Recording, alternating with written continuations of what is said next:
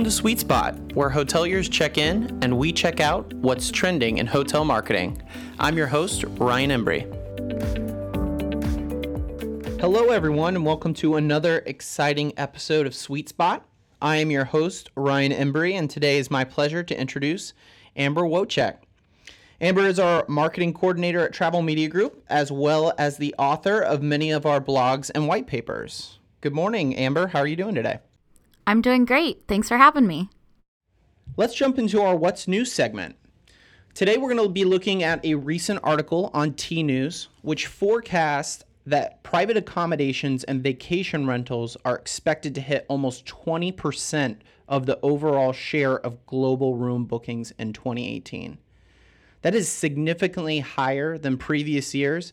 In 2014, that number was 16%, and in 2016, that grew up to 18%. So, since private accommodations are taking almost a fifth of the market share, major travel resources like OTAs and TripAdvisor are making space for them on their websites and making them a priority.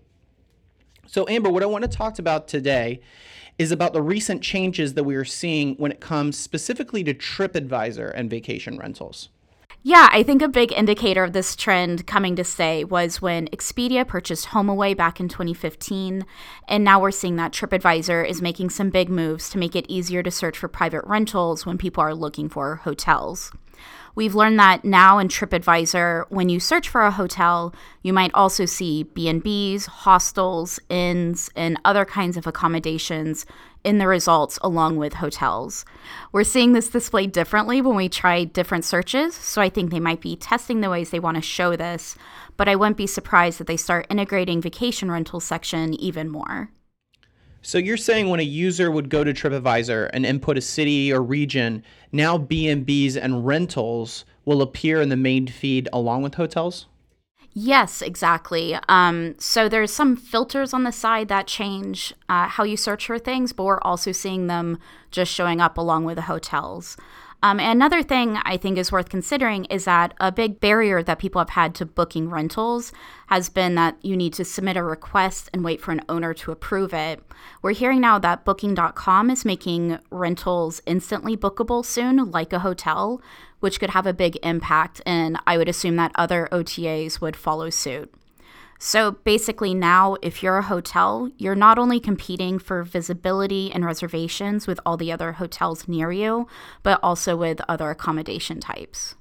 So this article really gets into how competitive hotels are now going to have to be against these vacation rentals and with the influx of B&Bs and other rental properties gaining more and more exposure to travelers, there's a huge potential for significant visibility change for your hotel and it could be positive or negative. With the rise of sites and apps like Airbnb, HomeAway, VRBO, and other vacation rental platforms, travelers have more options than ever. But unfortunately for hoteliers, that means there's more competition than ever, which is actually a great segue into today's sweet spot topic. Today, we are going to focus on hotels going head to head against vacation rentals. I want to start off this segment by examining the mindset of a modern day traveler and their view of private accommodations and vacation rentals. Amber, what makes this type of lodging so appealing and attractive to travelers today? So I think there's really two ways of coming about this um, of travelers that really enjoy vacation rentals. One is a niche that Airbnb has really zeroed in on, which is the experiential travel. So they have whole sections on their website about experiences to have in a city. Um, and the ability to try and see a place like a local by living in a home and not, you know, in a hotel. But on the other hand, studies have shown time and time again that still the most influential factor on booking is still price.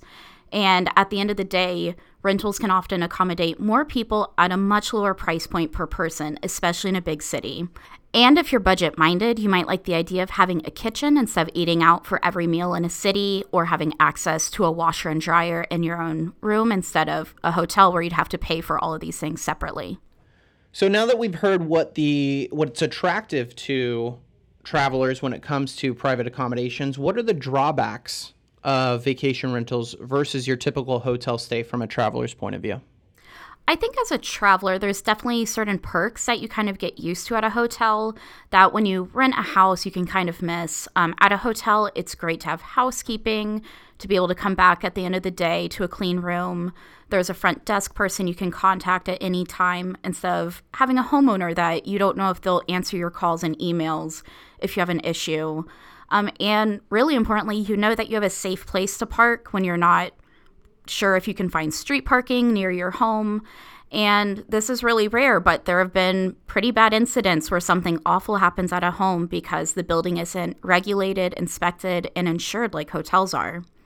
Um, and again, from the cost standpoint, there can actually be a lot of hidden fees when you're renting. Um, you start seeing the nightly rate when you're trying to book, but then when you go to check out, there's additional cleaning fees and damage deposits.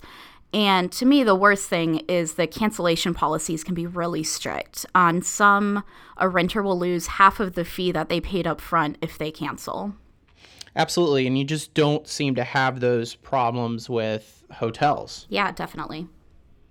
It is critical for hoteliers to understand both the benefits and the drawbacks for travelers when it comes to private accommodations and vacation rentals so that they can better position themselves to compete against them, which actually leads us into our Q&A segment this week. As a reminder, our Q&A segment is where we take questions from hoteliers and listeners and answer them live on air. So the question of the week we got actually from a GM from California, Jason, and he's having uh, a very big issue with competing with these Airbnbs. And he asked, How can I better compete with companies like Airbnbs that are taking my travelers? That's a really great question. Um, I think to start is going off of what I was just talking about of all those hidden fees, really being transparent about your pricing can help a lot. Uh, people don't like surprises once they get to their booking pages. Um, so, in addition to having up to date pricing on your website, also giving uh, having specials available or coupons or just different rates for groups like AAA um, and things like that to help you compete with the price conscious travelers. That's a great point. And another thing hoteliers can do and what they should do is make any sort of additional fees that that the traveler stay might incur um, very very clear and transparent like resort fees for example any additional parking fees you definitely want to make that known to the traveler yeah, exactly. And in addition, you can show value in other ways. Even if your rooms cost more per night than a local rental, you know, if you're including breakfast or other amenities, that can go a long way for a traveler. And a great way to really show that value, like you're talking about, Amber, is utilizing social media. You know, we, we consult with hoteliers all the time about using social media to really show value to their travelers. Um, showing things like valet parking. That's something that a lot of rentals are not going to offer. An on site gym. These are um, things that you're going to have the advantage over vacation rentals and properties. Yeah, you can definitely look even at your amenities that might seem really basic to you, but can make a huge difference. Um, if you're pet friendly, I feel like that's a huge draw to a hotel that a lot of rentals won't be. Um, and yeah, you can use social media to tell people about these things. Another point I want to bring up, Amber, is when you mention one of the advantages uh, that comes with Airbnbs, travelers are looking for that unique local experience hoteliers tend to forget, but they actually can offer this as well. They can highlight local attractions or restaurants. Sometimes they even provide shuttle service that is included in your hotel stay.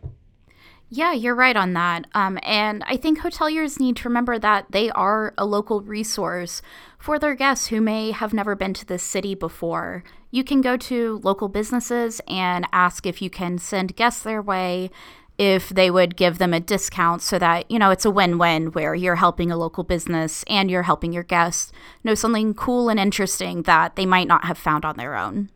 That's a really good point. And you want to act as a concierge at your property, have your front desk agents, you know, hear what other travelers are saying about local places and share their experiences with incoming travelers that, like you said, have never been to the uh, city before. Right. That's one of my favorite ideas for. I know it can be really hard for people to come up with social media content. And I think just going around and talking to some of your employees and asking where they like to go on the weekend, what their favorite local restaurant is, it can be a great conversation starter for the guests on the property and a great way to reference good things to do while you're visiting the hotel online. And you even came up with a really cool idea for packages that hotels can offer. Right. When you're building your packages on your website, you know, you might already have ones that include free breakfast or other amenities. But I would consider making one that's called Live Like a Local that uh, lets you, with your hotel, include tickets to a local attraction, like an art museum or a winery or something like that. That's a really great idea. And again, you can share those packages using social media or your website. You know, these are the things that really Airbnbs don't offer travelers. That's right. And another perk of offering these things is that's going to help you result in better experiences for the guests and better reviews, which leads back to helping you to compete on those OTAs and TripAdvisor. And I'm glad you brought up reviews because that's another way that hoteliers can gain advantage over travel rentals or uh, private accommodations. Right, since we were saying earlier that pretty soon hotels are going to be competing with all these other things, reviews are really going to be what's going to set you apart on TripAdvisor. Yeah, and utilizing, you know, those certificates of excellence and star ratings, um, that's going to give you the advantage over a vacation rental that might not have as many reviews or experiences. So ultimately, you know, when we talk to Jason, we know that Airbnbs and these vacation rentals are rising, but there is still a huge opportunity to compete against these rentals by using these best practices and tips that we talked about today.